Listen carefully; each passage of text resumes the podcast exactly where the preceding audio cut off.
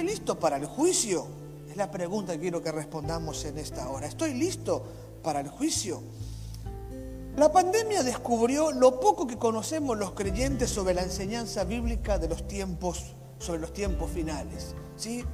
Eh, escucho cada barbaridad, cada barrabasada, cada, cada eh, herejía, si me permite, ¿verdad? Y no se enoja conmigo, cada herejía sobre lo que está pasando.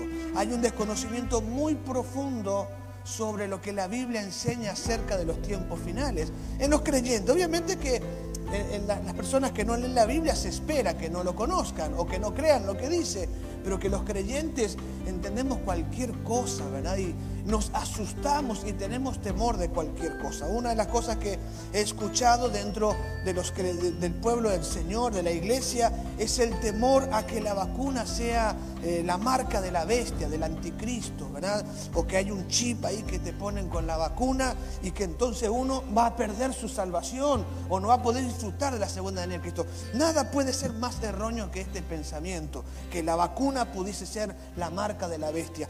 Un, pequeño conocimiento sobre la escatología.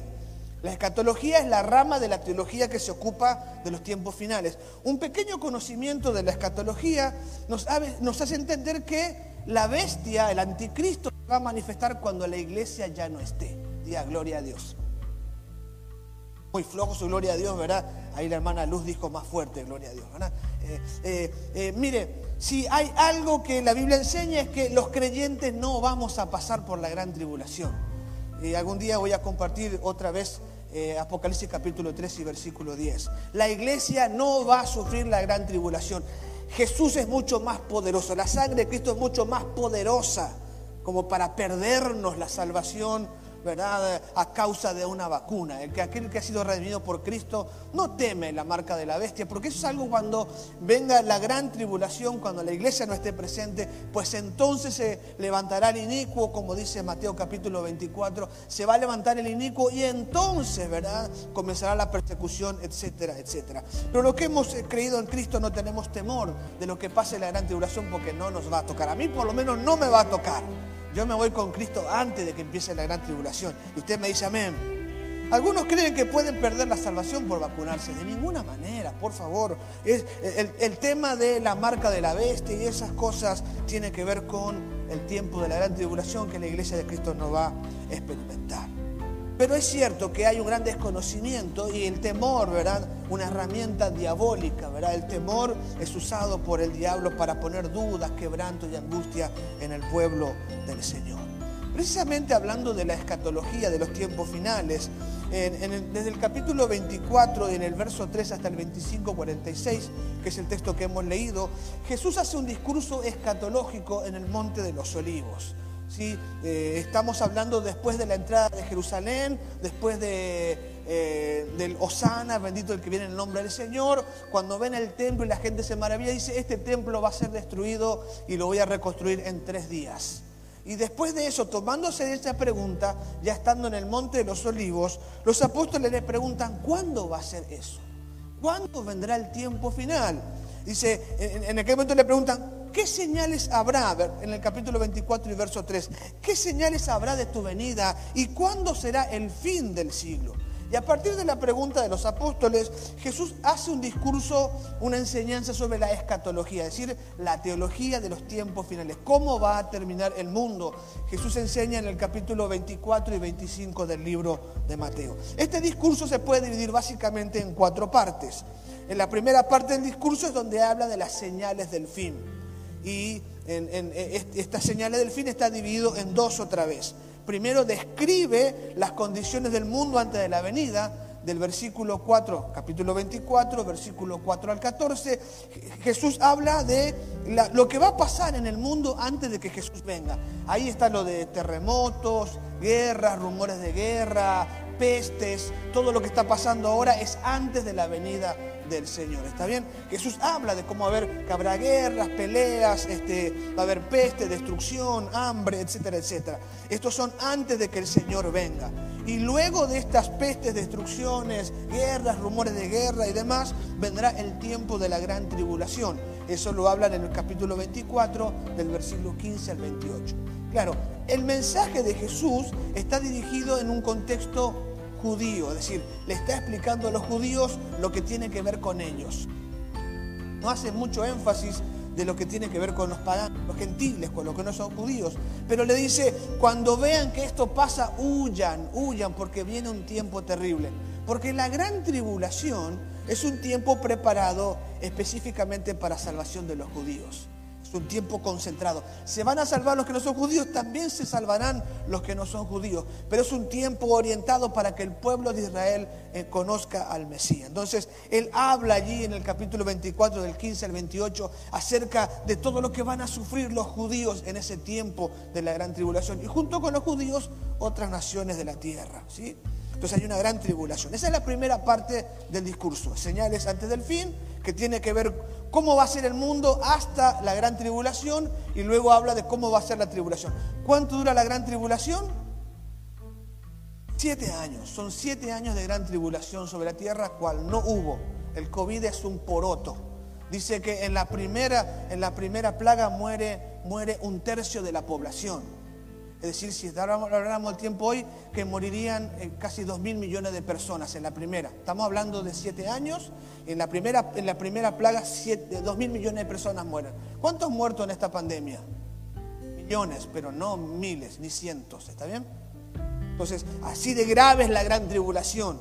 Es más, una sola tercera parte de la tierra va a quedar con vida, solamente 2.000, o sea, van a morir 6.000 millones de personas. Si fuera ahora, como 6.000 millones de personas van a morir durante la gran tribulación. Así de terrible será aquel tiempo. Bueno, señales al fin, la segunda parte del discurso, que está del capítulo 24, del versículo 29 al 44, es sobre la venida de Jesús para reinar sobre la tierra. Después de la gran tribulación, esto se compara con Apocalipsis capítulo 19, Jesús desciende de los cielos y desciende de los cielos para iniciar su reinado milenial. Por mil años Jesús va a reinar sobre la tierra. Falta mucho para el fin, ¿verdad? Porque si falta la gran tribulación, después faltan otra vez mil años. Entonces, después de eh, Jesús viene en el versículo 29 al 44, Jesús viene sobre la tierra eh, para reinar por mil años su reinado perfecto, justo del Mesías eh, Rey. La tercera parte del discurso tiene que ver con cómo estar preparados para su venida. En el contexto bíblico, la venida de Jesús es desde antes de la gran tribulación hasta el fin del milenio. Así que la venida no es un día. Cuando uno lee sobre la venida del Señor, habla desde antes de la tribulación, cuando Jesús lleva a su iglesia a, los cielos, sin experimentar la muerte, y luego cuando, cuando el Apocalipsis 20, cuando es el juicio del trono blanco. Entonces, la venida del Señor abarca desde, ese, desde antes de la venida hasta la gran tribulación hasta el final del milenio. Bueno, lo que él habla a partir del capítulo 24 y verso 45, hasta el texto que hemos leído, hasta el 25-45, es cómo estar preparados para su venida, cómo estar preparados antes de la gran tribulación y antes de que venga el capítulo 19, antes de que empiece el milenio, cómo estar preparado. Y para explicar cómo estar preparado, él presenta tres parábolas. ¿sí? Las parábolas tienen que ver con los tiempos finales, cómo se prepara uno para los tiempos finales, ¿está bien? Sería que serían aplicables a nuestro tiempo hoy. ¿Cómo nos preparamos hoy antes de que venga el fin? Amén. Entonces la primera parábola es la parábola del siervo prudente y malo. Un siervo que dice falta mucho, otro que dice viene en cualquier momento. El que dice que viene en cualquier momento siempre está portándose bien, porque en cualquier momento viene. Pero el malo dice, no, falta en venir y hace lo que quiere y al final a monte, va al infierno el siervo, el siervo del Señor infierno. La otra parábola de las diez vírgenes o la de las diez, en nuestro lenguaje actual sería las diez damas de honor. Ese es el otro, el otro, la otra parábola, las diez damas de honor.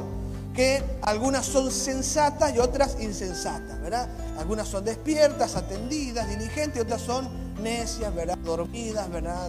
Negligentes. Bueno, las negligentes se quedan fuera del reino de Dios, no entran a la boda del Cordero, no entran a celebrar el reino de Dios porque son negligentes. Y ella habla de que hay que estar preparado, despierto antes de la venida del Señor. Y la tercera parábola es la parábola de los talentos, donde hay siervos a los que se les dio responsabilidades en este tiempo y el siervo negligente y responsable no hace nada con lo que Dios le ha dado Y entonces cuando viene el tiempo de que se presenta el Señor, es desechado por haber, no haber trabajado durante el tiempo de preparación. Más o menos. Entonces, ¿cómo nos preparamos? Las tres parábolas nos enseñan cómo prepararnos para el día del juicio, antes de que venga el día del Señor. Y la cuarta parte de este discurso escatológico es el juicio de las naciones, que es el texto que voy a compartir ahora, que vamos a estudiar ahora. El capítulo 25, del 31 al 46, habla del juicio de las naciones. Literalmente el juicio de las naciones se produce eh, al final del milenio, en Apocalipsis capítulo 20. Bueno, en realidad al comienzo del milenio cuando desciende Cristo y luego el juicio del trono blanco. Pero la partición de ovejas y cabras se produce en Apocalipsis 19, al principio del milenio. ¿Para qué Jesús habla de esto? Está a punto de marcharse, está a punto de marcharse porque lo van a crucificar, ese es el contexto. Está a punto, ya pasó la semana de, Ramos donde la gente lo celebró, lo que viene ahora es la condenación del Mesías, la gente lo va a crucificar. La misma gente que lo, lo bendijo, lo alabó, lo celebró, pide que lo crucifiquen cuatro días después. Esa es más o menos la historia, ¿verdad? Cuando piden que lo crucifiquen y le den a Barrabás en vez de darle a Jesús. Pues en la preparación ante la inquietud de los discípulos y para que no se confundan de lo que habría de pasar entre ese día y hasta que Él venga a buscar a la iglesia, Él les explica, eh, eh, le, da un, pequeño bosquejo escatológico para que estén preparados y principalmente para que no sean engañados. ¿Está bien? Entonces, hay un juicio que viene sobre las naciones, hay un tiempo final, hay un tiempo donde las obras se acabarán y cada uno tendrá que dar cuenta ante el Señor de su comportamiento. Y este, este, esta enseñanza de las cabras y los, los, corderos, las ovejas y las cabras, que habla sobre el juicio de las naciones, tienen que hacernos preguntar a nosotros si estamos o no estamos listos para el juicio. Y lo voy a ir detallando por qué luego.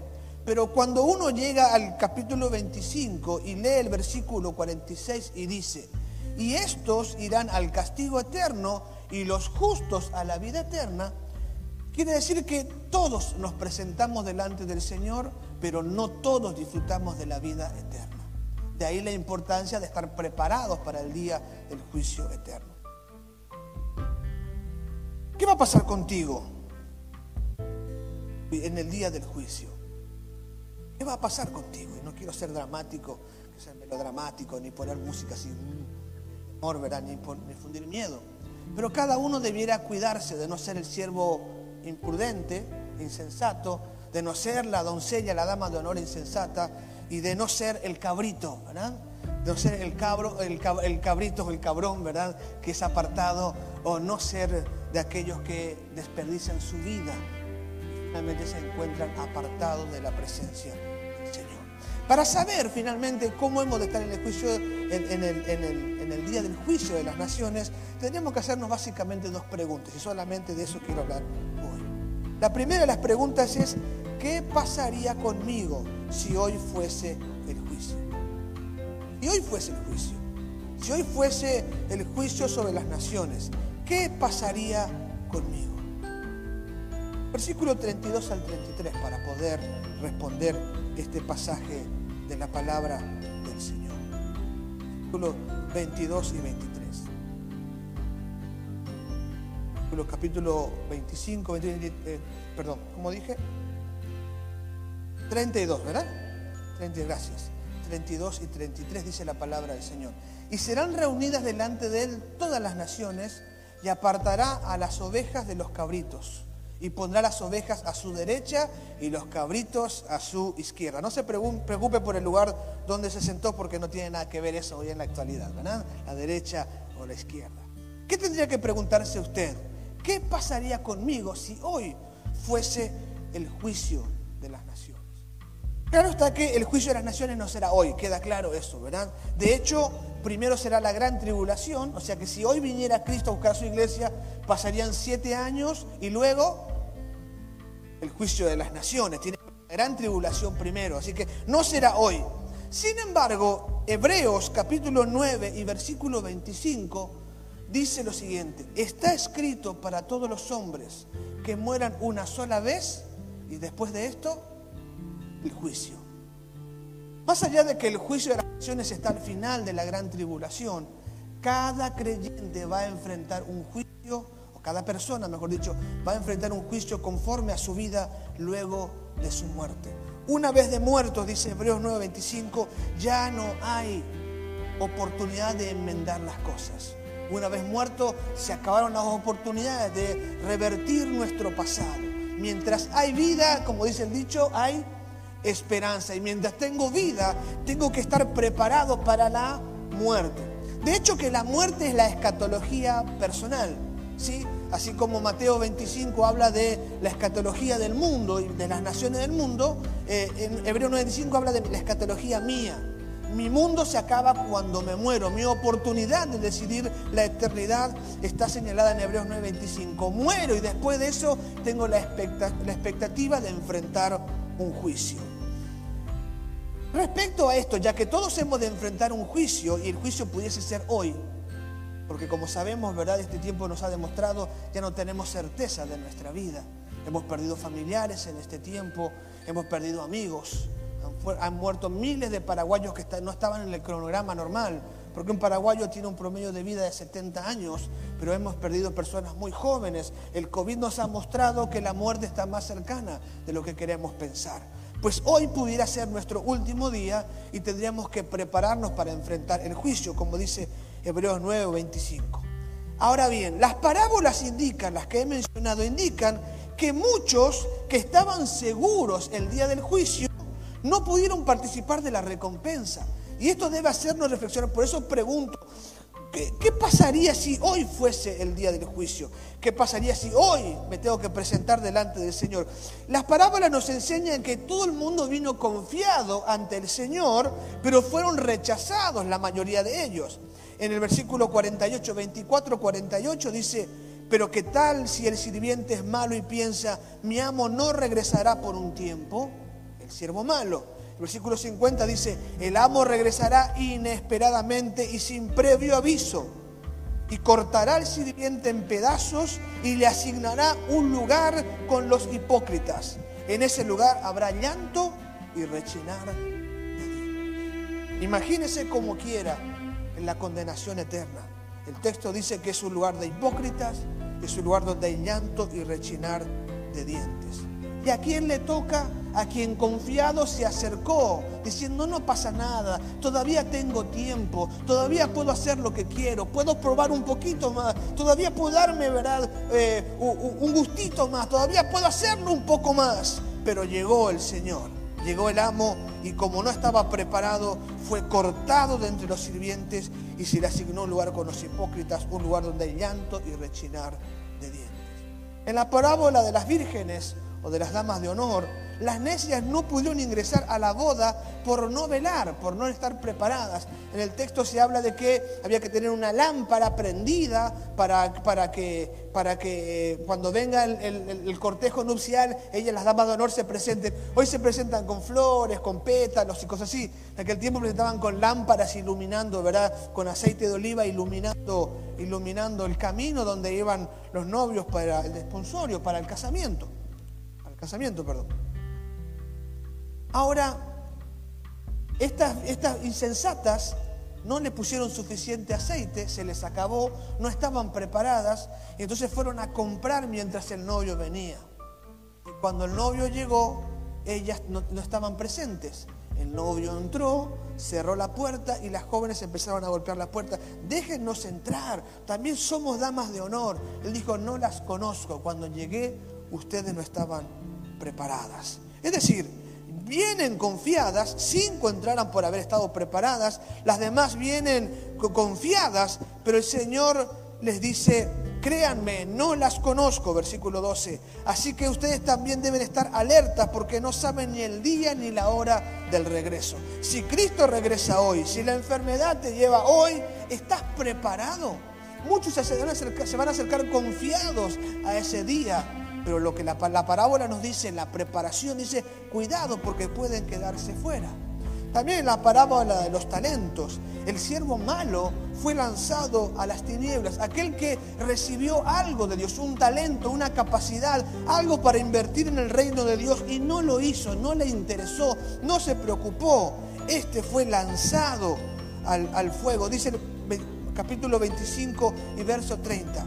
Ahora bien, arrojen a este siervo inútil a la oscuridad de afuera, donde habrá llanto y rechinar de dientes. También habla como oscuridad, llanto y rechinar de dientes. También en el juicio final, que nos habla el, el pasaje de las cabras y las ovejas, en el día del juicio final, algunos vendrán pensando que son parte del rebaño del Señor. ¿verdad? Eh, son creyentes, que son hijos de Dios, pero no lo son. El versículo 32 dice, todas las naciones se reunirán en su presencia y Él separará a la gente como un pastor separa a las ovejas de las cabras. La costumbre en aquel tiempo en, Israel es que muchas veces pastaban juntas las ovejas y las cabras. El problema es que la cabra cuando empieza a pastar se come todo, la raíz arranca todo y deja pelado eh, el lugar, no, no, no lo permite volver a florecer la tierra donde la cabra pisa. Es decir, está por ahí pastando con las ovejas, pero es dañina. Es, un, es, es- es- parte del rebaño, pero es dañino, es perjudicial para el rebaño.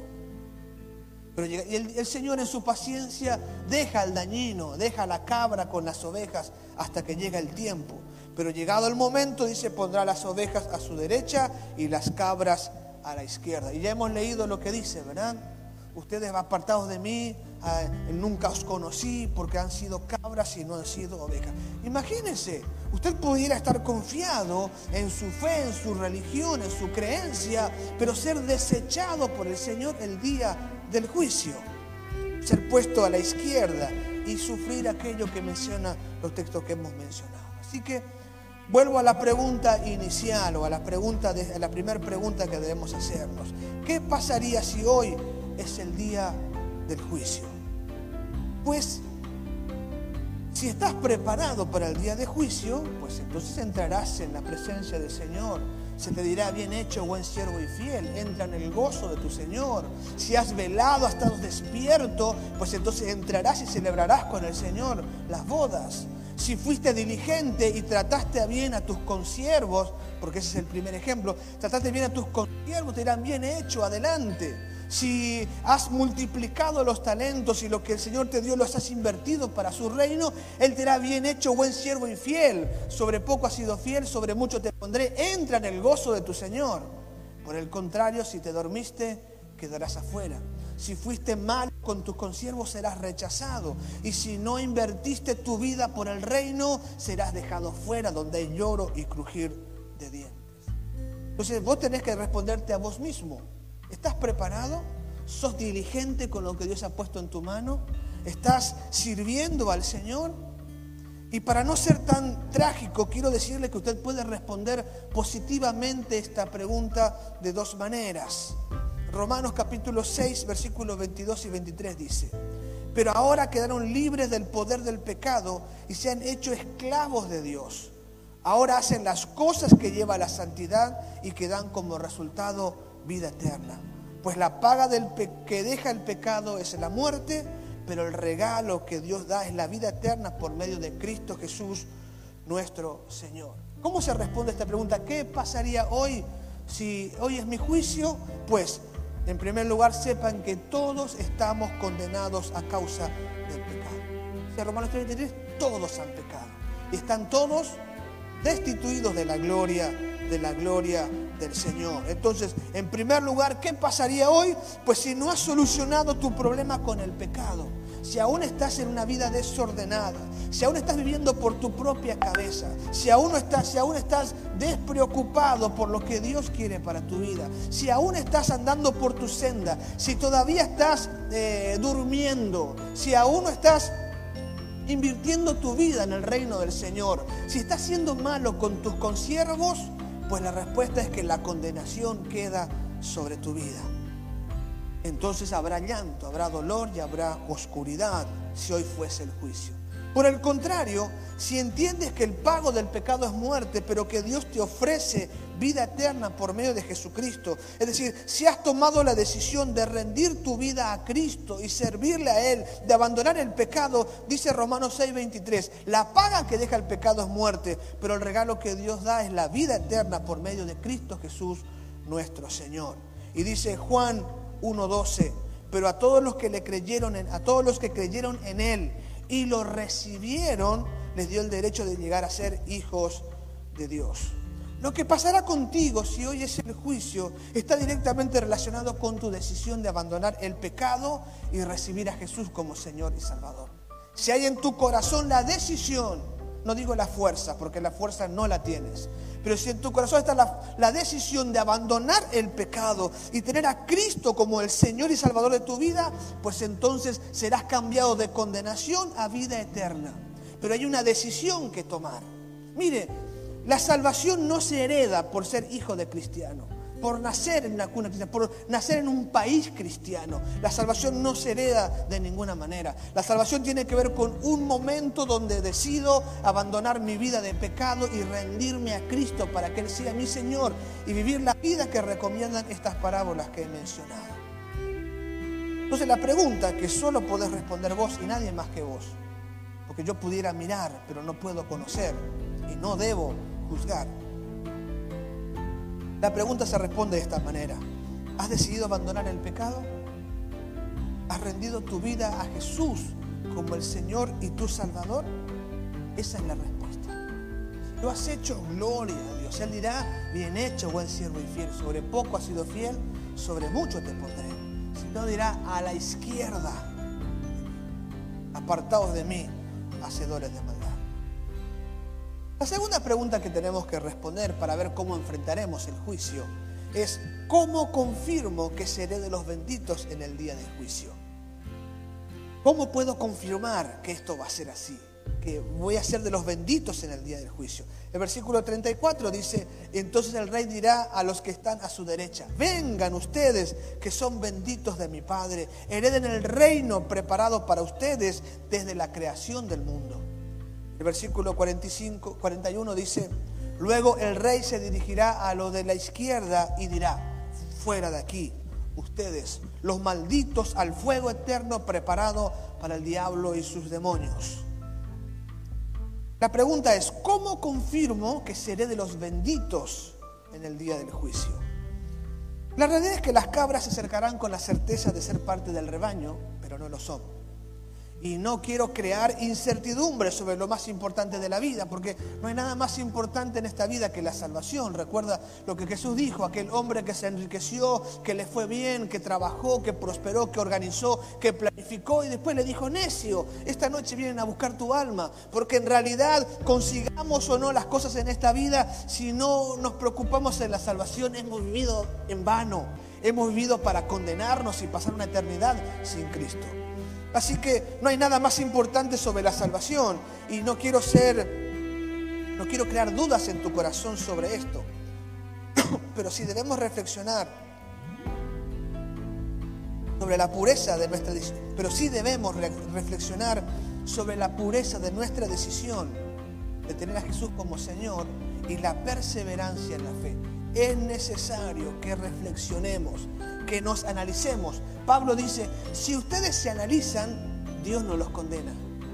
Pero si no se analizan, pues sufren la condenación como lo sufre el mundo. En 1 Corintios capítulo 11. Esta pregunta entonces la respondemos de dos maneras. ¿Cómo puedo tener certeza de que seré de los benditos? La primera, la primera parte lo respondemos a partir de Romanos capítulo 8 y versículo 14 en adelante. Escuche. Romanos 8:14 dice, pues todos los que son guiados por el Espíritu de Dios son hijos de Dios. Y ustedes no han recibido un espíritu que los esclavice al miedo. No tiene que haber miedo en nuestro corazón. En cambio, recibieron el Espíritu de Dios. Él los adoptó como sus propios hijos. Ahora lo llamamos Abba, Padre, Papito, Papá lo llamamos. Romanos 8:16. Pues su Espíritu se une a nuestro espíritu para confirmar que somos hijos de Dios. Y como somos sus hijos, también somos sus herederos. De hecho, somos herederos junto con Cristo de la gloria de Dios. Pero si vamos a participar de su gloria, también debemos participar de su sufrimiento. Entonces, ¿cómo puedo tener certeza de que seré de los benditos? Pues en primer lugar, por la confirmación del Espíritu Santo. Nadie, nadie puede decirle a usted si es salvo o no es salvo. Nadie, nadie puede decirle a usted. No hay una persona. bueno, yo como pastor digo, repite esta oración conmigo y después digo, ahora aceptaste Cristo, ahora sos salvo. Yo lo digo en un acto de fe, pero en realidad la, salvación solo se la confirmará el Espíritu Santo en su corazón. Habrá un momento en que tendrás confirmación del Espíritu que ha sido salvado. Me recuerdo, entré en la iglesia, acompañé a mi esposa, ella me invitó, yo me fui porque ella me dijo que nos vayaran, vayásemos, y como no tenía nada que perder, me fui con mi esposa a la iglesia. En la iglesia creyeron que yo era creyente o algo así, entonces no me saludaron, excepto el pastor que me regaló un Nuevo Testamento, y me fui de la iglesia con apenas el saludo del pastor y nada más. Nadie me llevó a aceptar a Cristo, nadie hizo una oración conmigo, nada. Pero me fui a mi casa, abrí el libro de Hechos y empecé a leer. Y sentí algo en mi corazón que difícilmente puedo describir o pueda usted interpretar. Sentí algo. Yo no hice ninguna oración aceptando a Cristo en mi corazón. Yo no repetí la oración del pecador, pero sentí algo dentro mío, entendí que mi vida tenía propósito y fui feliz. Algo puso en mi corazón. A partir de ahí empezamos con mi esposa a rezar, ¿verdad? A cada mañana nos arrodillamos en la frente a la cama. Ella tenía una Biblia que su papá le había regalado, que tenía una tapa de cartón gris, me acuerdo, y pues había roto la tapa. Y nos arrollamos y nos poníamos en silencio los dos ahí porque no sabía orar.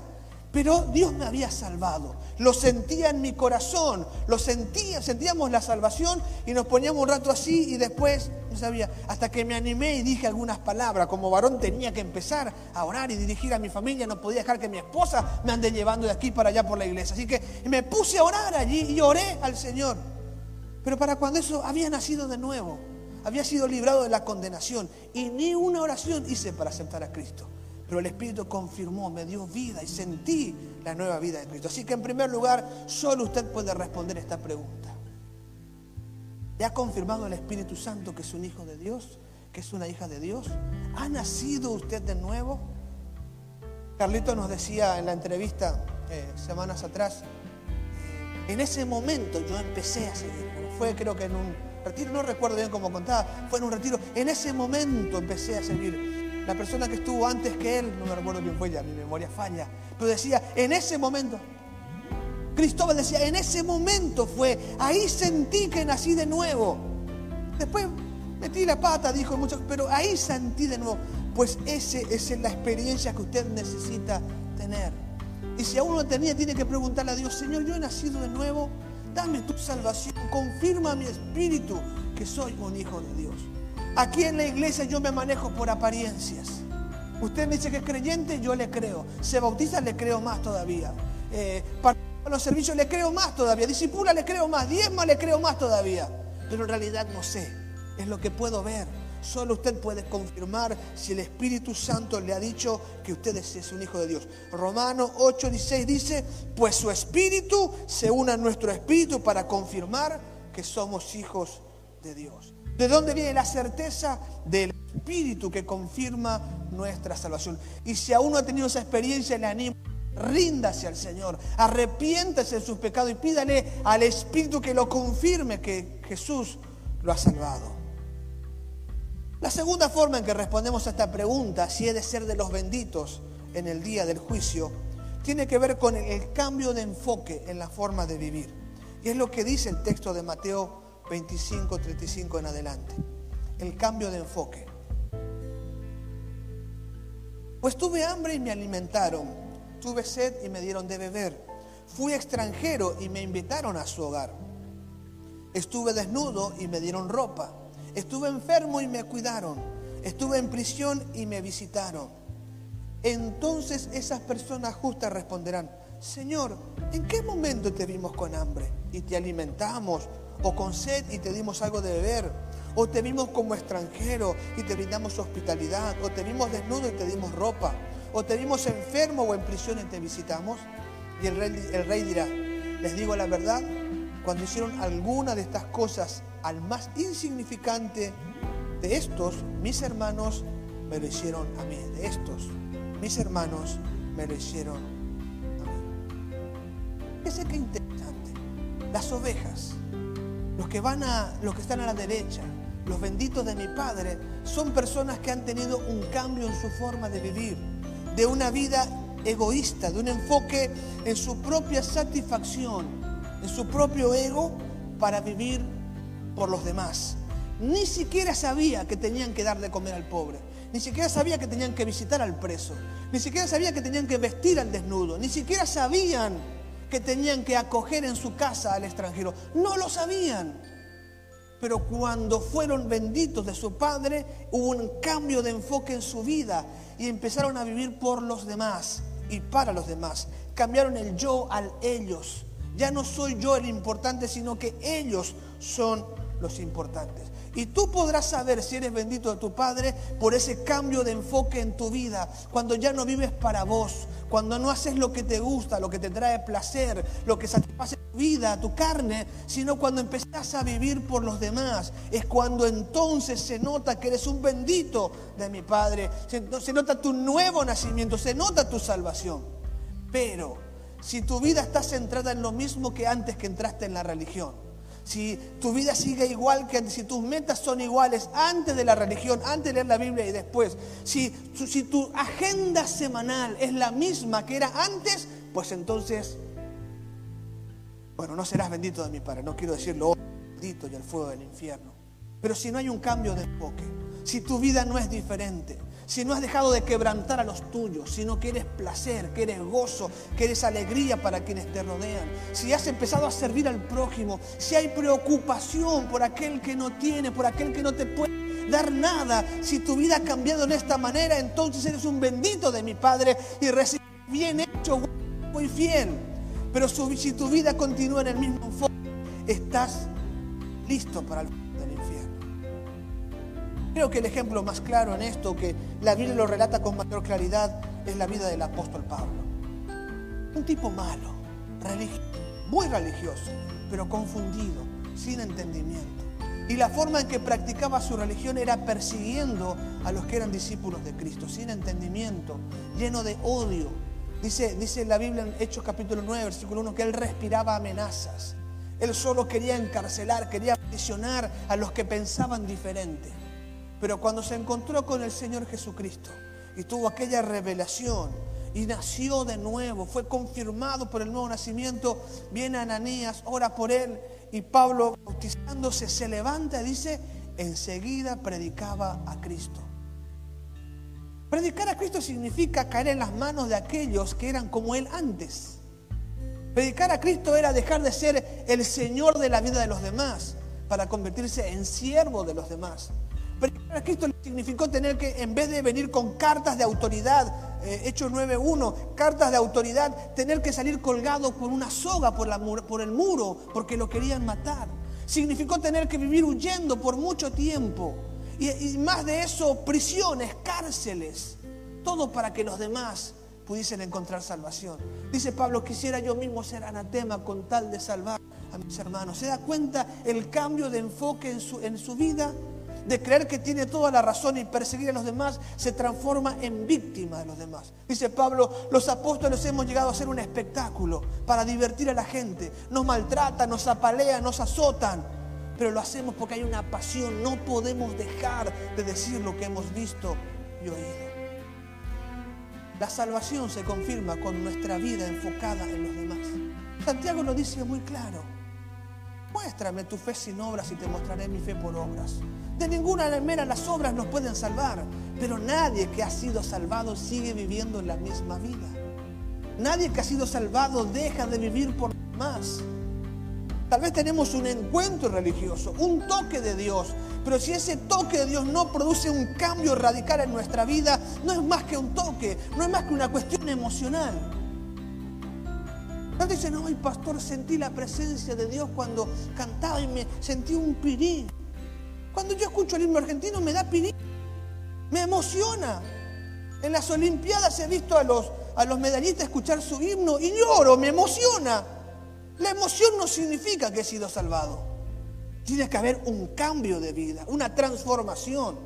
Y el problema es que estas cabritas vivieron emocionados perteneciendo al rebaño. Vieron emocionados, felices, pero no hubo cambio, no hubo transformación. Vivieron según su enfoque, comiéndose todo, quitándole a los demás, agotando la tierra, agotando el rebaño.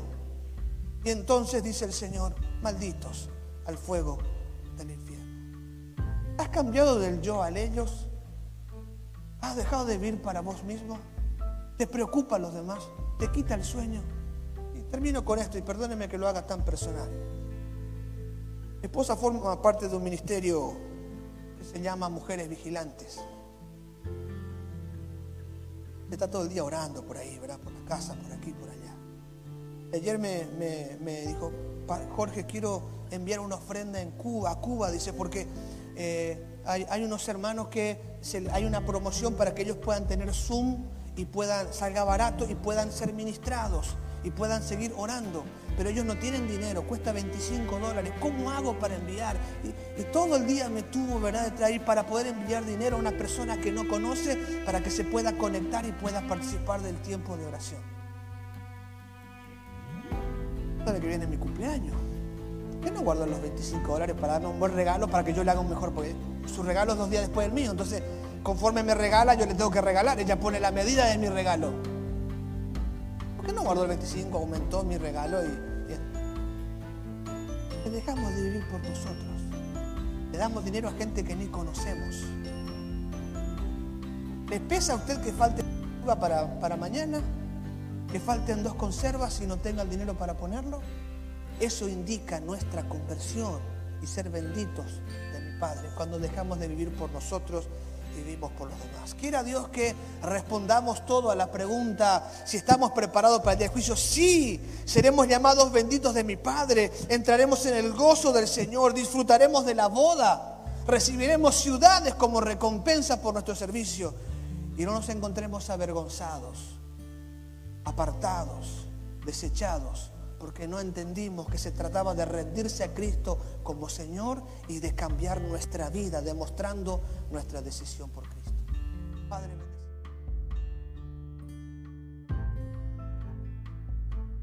bendice.